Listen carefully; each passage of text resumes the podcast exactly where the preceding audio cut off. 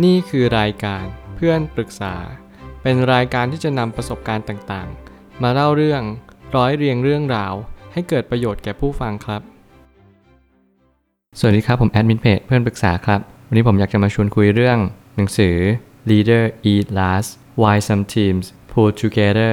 and Other Don't ของ Simon Sinek หนังสือเล่มนี้เป็นหนังสือเกี่ยวกับการพัฒนาตัวเอง และพัฒนาองค์กรอย่างแท้จริง ผมรู้สึกว่าการอ่านหนังสือเล่มนี้มันมีประโยชน์มากๆ ก็ในเมื่อเราทุกคนต้องมีความผู้นำหรือเปล่า ถ้าเกิดสมมติว่าเราเจอปัญหาอะไรบางอย่าง และเราไม่สามารถเป็นผู้นำได้ ถามจริงๆว่าเราสามารถที่จะแก้ปัญหานั้นได้จริง ๆ หรือเปล่า ก็อาจจะไม่ใช่ฐานะที่เราทำได้จริง ๆ ก็เพราะว่าบางครั้งเราจำเป็นต้องตัดสินใจ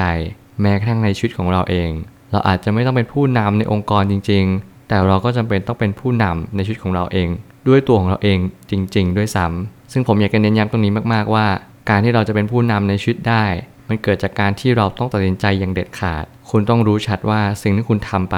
ทำไปเพื่ออะไรจริง ๆ แล้วคุณต้องรู้ชัดว่าเมื่อไหร่ก็ตามที่คุณไปถึงจุดจุดหนึ่งคุณจะไม่สามารถมองย้อนกลับมา หรือหันหลังกลับไป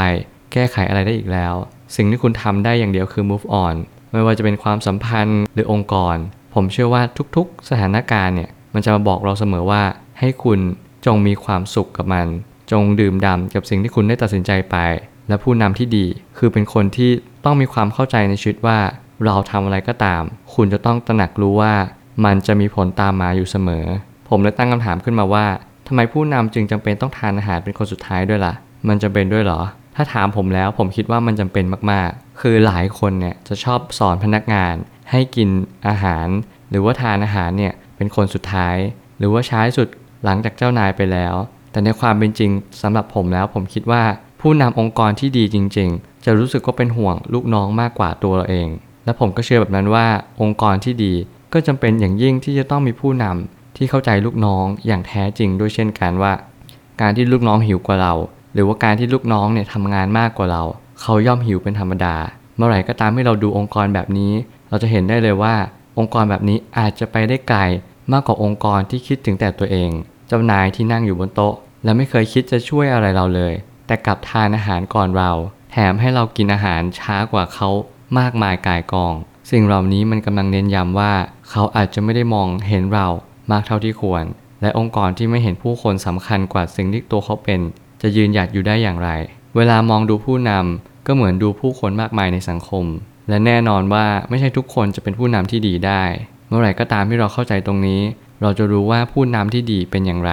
แล้วผู้คนมากมายเนี่ยถึงแม้เขาจะเป็นผู้นำในการตัดสินใจของชีวิตเขา แต่มันก็ไม่จำเป็นเลยนะว่าเขาจะต้องเก่งกาจในการที่เขา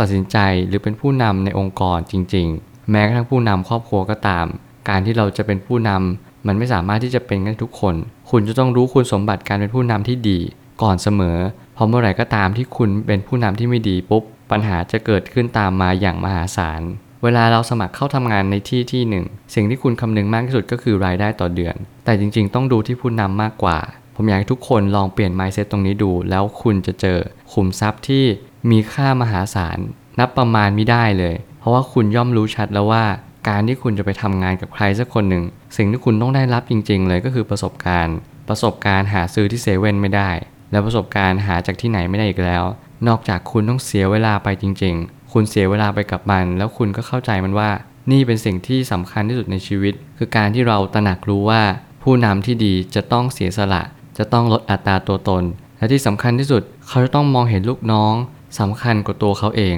เมื่อไหร่ก็ตามที่เรามองแบบนี้แล้ว เราจะเห็นภาพที่ชัดเจนมากขึ้น แล้วก็จะเข้าใจชุดไปเลยว่า เออ คนแบบนี้เป็นผู้นำที่ดีจริง ๆ เราเลยอยากเอาเป็นแบบอย่าง หลายคนเจอผู้นำที่ไม่ดี ก็เลยไม่เห็นตัวอย่างที่ดี เขาเลยไม่สามารถที่จะเข้าใจชีวิตได้ว่า การเป็นผู้นำที่ดีเป็นได้อย่างไร ก็เลยมองเอาไปว่า อ๋อ ผู้นำที่ดีต้องเห็นแก่ตัว ผู้นำที่ดีต้องไม่เสียสละ ผู้นำที่ดีต้องมองแต่ตัวเอง อะไรแบบนี้เป็นต้น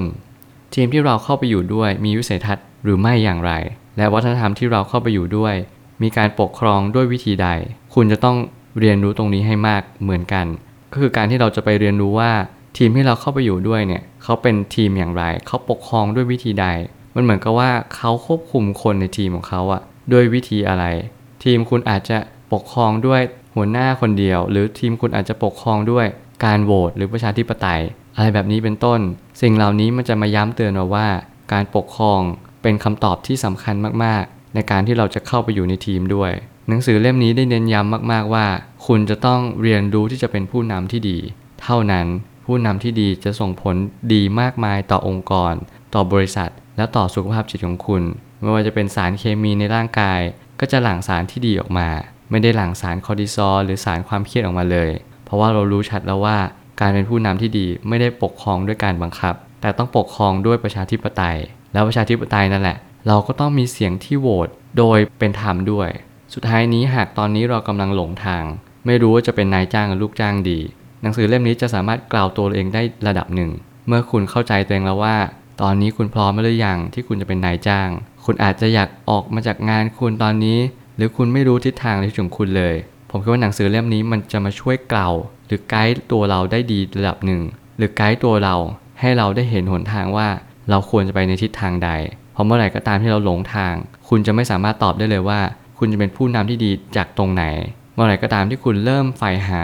เริ่มจับทิศจับทางถูก คุณก็จะรู้ว่าการเป็นผู้นำที่ดีจะต้องเริ่มจากที่บ้าน จะต้องเริ่มต้นจากชีวิตประจำวันเท่านั้น คุณจงเสพหรือว่าเสาะแสวงหาผู้นำที่เป็นตัวอย่างที่ดีกับคุณ และผมเชื่อว่าหนังสือเล่มนี้จะมาเป็นตัวตอบโจทย์ในชีวิตของคุณแน่นอน ในการที่คุณจะเป็นผู้นำที่ดี ผมเชื่อว่าทุกปัญหาย่อมมีทางออกเสมอขอบคุณครับ รวมถึงคุณสามารถแชร์ประสบการณ์ ผ่านทาง Facebook Twitter และ YouTube และอย่าลืมติด Hashtag เพื่อนปรึกษาหรือ f r ร e n d t a l k ด้วยนะครับ